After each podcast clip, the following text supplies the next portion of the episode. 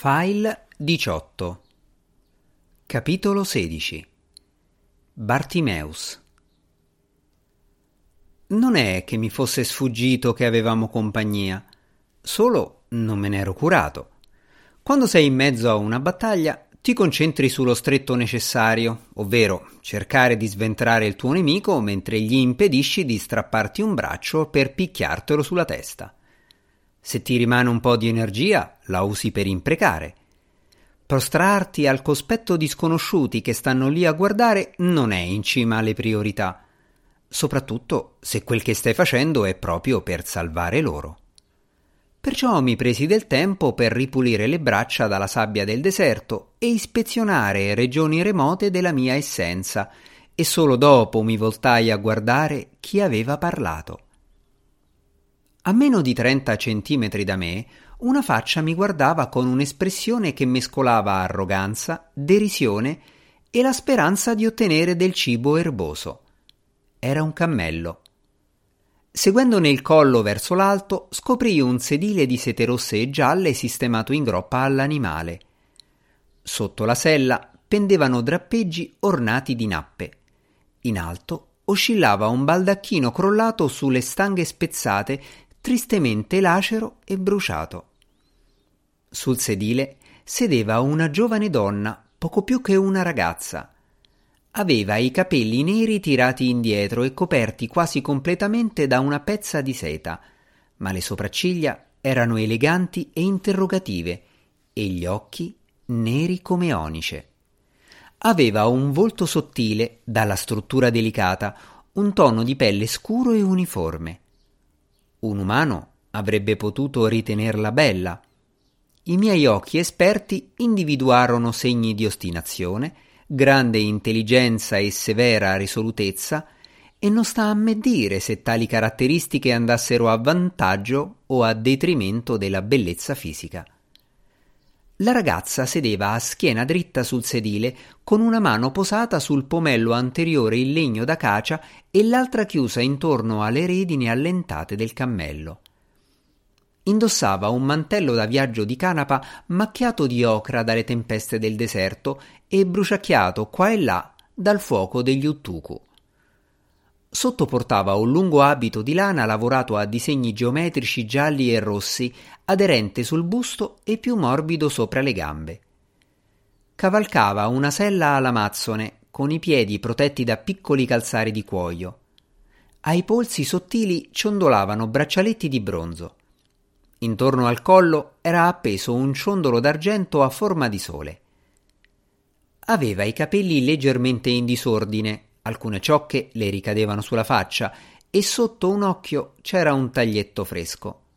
Per il resto non sembrava provata da quella terribile esperienza. Ci vuole molto più tempo per raccontare tutto questo di quanto ce ne volle a osservarlo. La fissai un momento. Chi ha parlato? chiesi. Tu o il cammello? La ragazza aggrottò le sopracciglia. Sono stata io. Beh, hai le buone maniere di un cammello. Mi voltai di lato. Abbiamo appena ucciso gli Uttuku che ti stavano attaccando. A ben guardare dovresti essere in ginocchio a ringraziarci per averti salvata. Non credi anche tu, Faquar? Il mio socio intanto si era avvicinato e stava provando a toccarsi piano la ferita aperta sul petto. Quella capra! Brontolò. Mi ha incornato mentre stavo strangolando gli altri due. Ti rendi conto? Tre contro uno. Ci sono gin che non hanno la benché minima idea di che cosa siano le buone maniere. Solo a quel punto si accorse della ragazza. E questa chi è? Mi strinsi nelle spalle. Una sopravvissuta.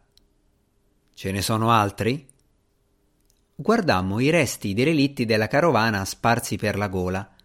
Regnavano ovunque silenzio e quiete, tranne che per un paio di cammelli senza cavaliere che vagavano in lontananza e alcuni avvoltoi che giravano pigramente in cerchio, i nostri occhi non incontrarono sopravvissuti. Un altro che non vidi in giro era il mago edomita che mi era sfuggito. A un tratto mi venne in mente che sarebbe stato utile riportarlo a Gerusalemme vivo. A Salomone avrebbe fatto piacere sentire di prima mano le ragioni delle attività banditesche. La ragazza, che ancora non ci aveva ringraziati, era ancora lì seduta sulla sella che guardava me e Faquarl con i suoi grandi occhi scuri. Le rivolsi brusco la parola. Sto cercando uno dei banditi che ha attaccato il vostro corteo. È arrivato saltando giù per questa parete di roccia. Devi averlo visto. Ti dispiacerebbe dirmi da che parte è andato? Se non è di troppo disturbo? Con un gesto distaccato, la ragazza indicò un grosso masso di granito dall'altra parte della strada. Da dietro spuntavano due piedi. Corsi laggiù e trovai l'Edomita riverso a terra con un pugnale dalla lama d'argento che gli spuntava dal centro della fronte. L'aura dell'argento mi fece venire la nausea Tuttavia provai a scuoterlo, speranzoso che magari si fosse solo appisolato. Niente da fare. Il testimone vivente che speravo di riportare a Salomone era schiattato. Misi le mani sui fianchi e guardai verso la ragazza. Sei stata tu? Sono una sacerdotessa del Tempio del Sole nel benedetto Imiar. I demoni di quell'uomo hanno ucciso i miei compagni di viaggio. Avrei dovuto lasciarlo vivere? Beh, se rimaneva con noi un po' più a lungo non sarebbe stato male. A Salomone avrebbe fatto piacere incontrarlo. Per quanto fossi contrariato, guardai la ragazza con un certo recalcitrante rispetto. Sacerdotessa del sole o meno, infilzare un bersaglio mobile senza scendere dal cammello non era robetta da niente, anche se non avevo certo intenzione di ammetterlo. Anche Farquhar era rimasto a guardarla in maniera piuttosto pensosa. Fece un cenno con la testa nella direzione della ragazza. Da dove ha detto che viene? La ragazza lo sentì e parlò con voce sonora. Come vi ripeto, o oh demoni, sono una sacerdotessa del sole e vengo in rappresentanza della Daimiar. E dov'è? Da qualche parte in Arabia grande casa reale di Imiar. Parlo per la regina e per tutto il suo popolo e vi comandiamo. Capisco. Faquarl mi tirò a lato. Ci spostammo un po' in disparte. Stavo pensando, disse piano, se non è un israelita, allora non è coperta dalle clausole protettive. Dico bene? Nota. Per ordine di Salomone ogni convocazione fatta a Gerusalemme, non importa da quale mago, includeva al suo interno certe clausole stringenti che ci proibivano di fare del male alla popolazione locale. La cosa non era niente di nuovo in linea di principio.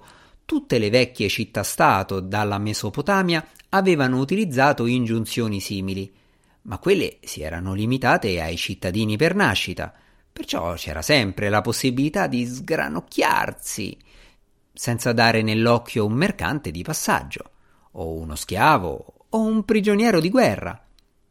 Salomone invece, nella sua saggezza, aveva allargato le clausole per includervi chiunque mettesse piede all'interno delle mura della città, il che creava un ambiente cittadino mirabilmente inclusivo, ma lasciava anche in giro un bel numero di gin affamati e di cattivo umore mi carezzai il mento barbuto. Vero. E non ha neanche messo piede a Gerusalemme. Già. In più è giovane e appetitosa. Demoni, ascoltate quanto ho da dire. Molto appetitosa, fui d'accordo, e con un bel paio di polmoni. E considerato Bartimeus considerato che siamo tutti e due un po' provati dal duro lavoro, demoni, esigo la vostra attenzione. Considerato che abbiamo tutti e due diritto, si può ben dire di provare un certo languorino. Demoni! Scusa un secondo, Faquarl. Mi voltai per rivolgermi alla ragazza d'Arabia. Ti spiacerebbe non usare quella parola? le gridai. Demone è un vocabolo estremamente peggiorativo. Nota. Demone. Il termine utilizzato in questo passaggio fu in realtà l'antico accadico rabisu, che in origine significava soltanto essere soprannaturale. Come per il greco daimon, tuttavia, che sarebbe venuto molti secoli dopo, la parola aveva finito per assumere spessissimo una connotazione negativa, utilizzata per riferirsi tanto a un folletto dal sedere brufoloso quanto a un elegante gin di mondo. Mi offende.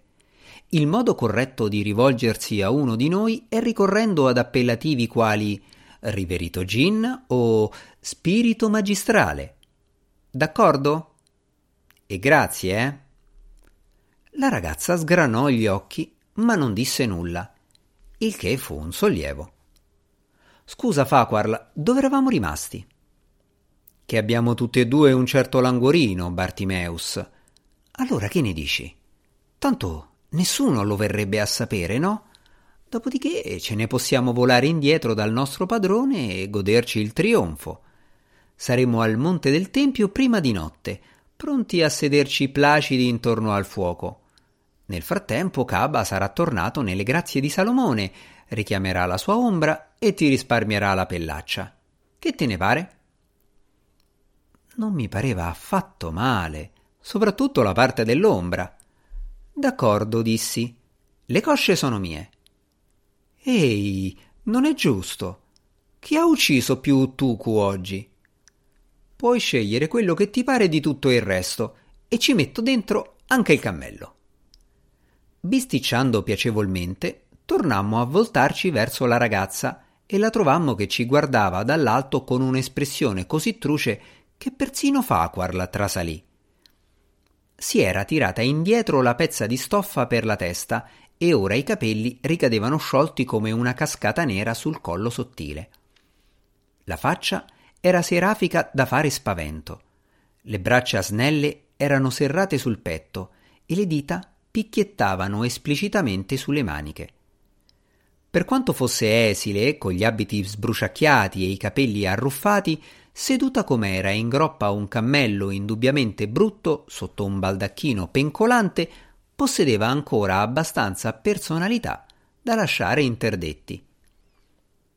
Spiriti superbi, disse con voce ironica.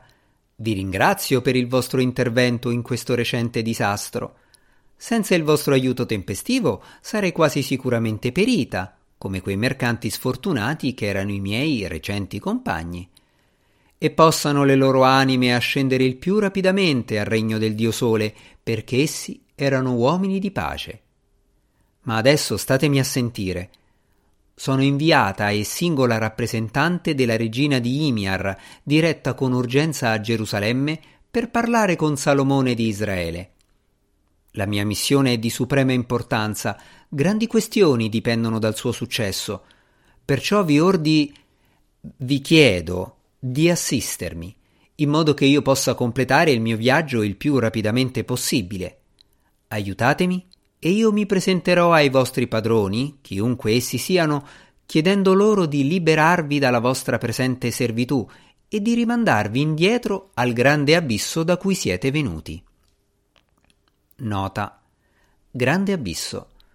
Non è la più accurata o lusinghiera descrizione dell'altro luogo che io abbia mai sentito, e tuttavia si tratta di un equivoco molto comune. In verità la nostra casa è tutto fuorché un abisso, non essendo dotata di una profondità né di qualsivoglia altra dimensione, ed essendo tutt'altro che buia. È tipico degli umani proiettare su di noi i loro terrori immaginari, quando di fatto tutti i veri orrori si trovano nel vostro mondo. Sollevò una mano verso il cielo.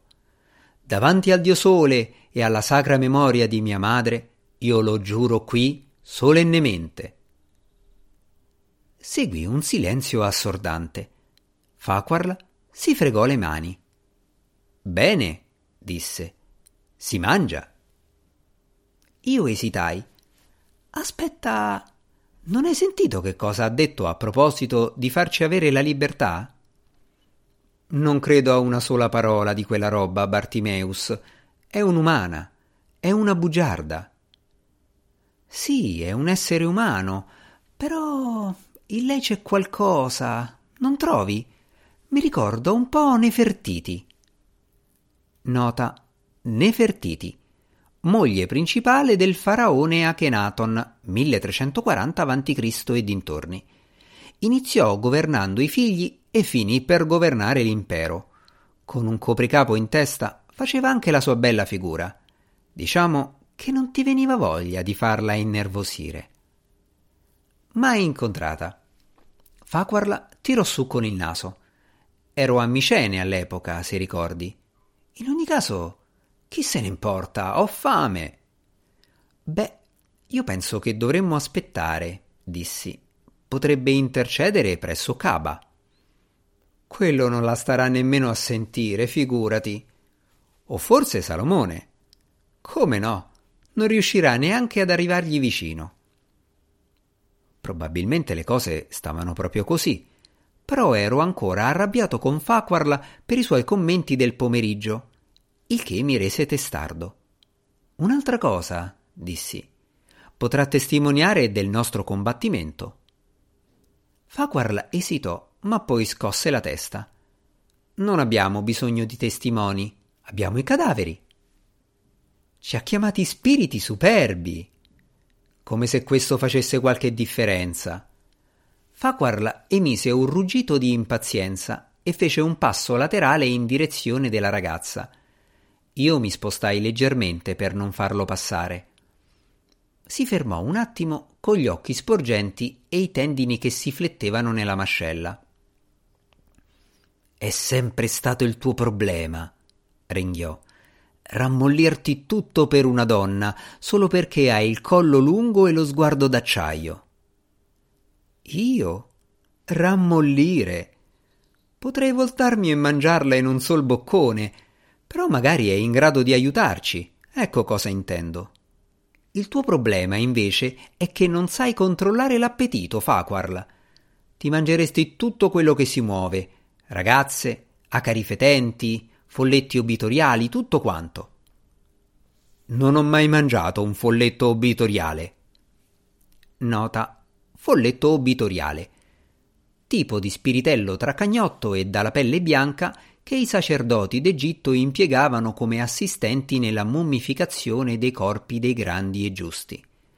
Specializzati in tutti i passaggi più schifosi del processo, come la rimozione del cervello e il riempimento dei vasi canopi, avevano il sapore abominevole dei liquidi di imbalsamazione. Così almeno mi hanno riferito. Scommetto di sì. Faquarla fece un respiro profondo. Vuoi lasciarmela ammazzare o no? No. Sollevò di scatto le mani indignato. Dovresti vergognarti di te stesso. Noi siamo schiavi, ricordi? Schiavi di umani come questa ragazza. Credi che faranno mai qualcosa per noi? No. Cantieri edili e campi di battaglia. Nota. Cantieri edili e campi di battaglia. A volte, in effetti, fummo costretti a saltare da uno all'altro all'ultimo momento, cosa che poteva essere piuttosto fastidiosa. Una volta combattei tre ghoul da solo in una schermaglia improvvisa alle porte di Uruk, loro agitavano mazze ferrate, lance infuocate e asce da battaglia e due lame d'argento. E io? Io avevo ancora in mano la cazzuola. Faquarla si era voltato dall'altra parte ed era partito a passo di marcia. Se ti piace tanto, gridò, stacci tu con lei, falle la guardia. Io vado a cercare Caba e allora lo vedremo se sarà capace di fare la magia di affrancarci. Magari si dimostrerà che hai ragione, Bartimeus, o magari finirai per pentirti di non essertela ingollata finché potevi. Così dicendo, allargò un mantello di fiamme scarlatte intorno alle ali e saltò nel cielo. Poi, con un'ultima imprecazione che fece rotolare alcune valanghe giù dai canaloni solitari, si sollevò a incontrare il sole mi voltai a fissare la ragazza che se ne stava lì zitta. Beh, dissi, adesso siamo solo io e te.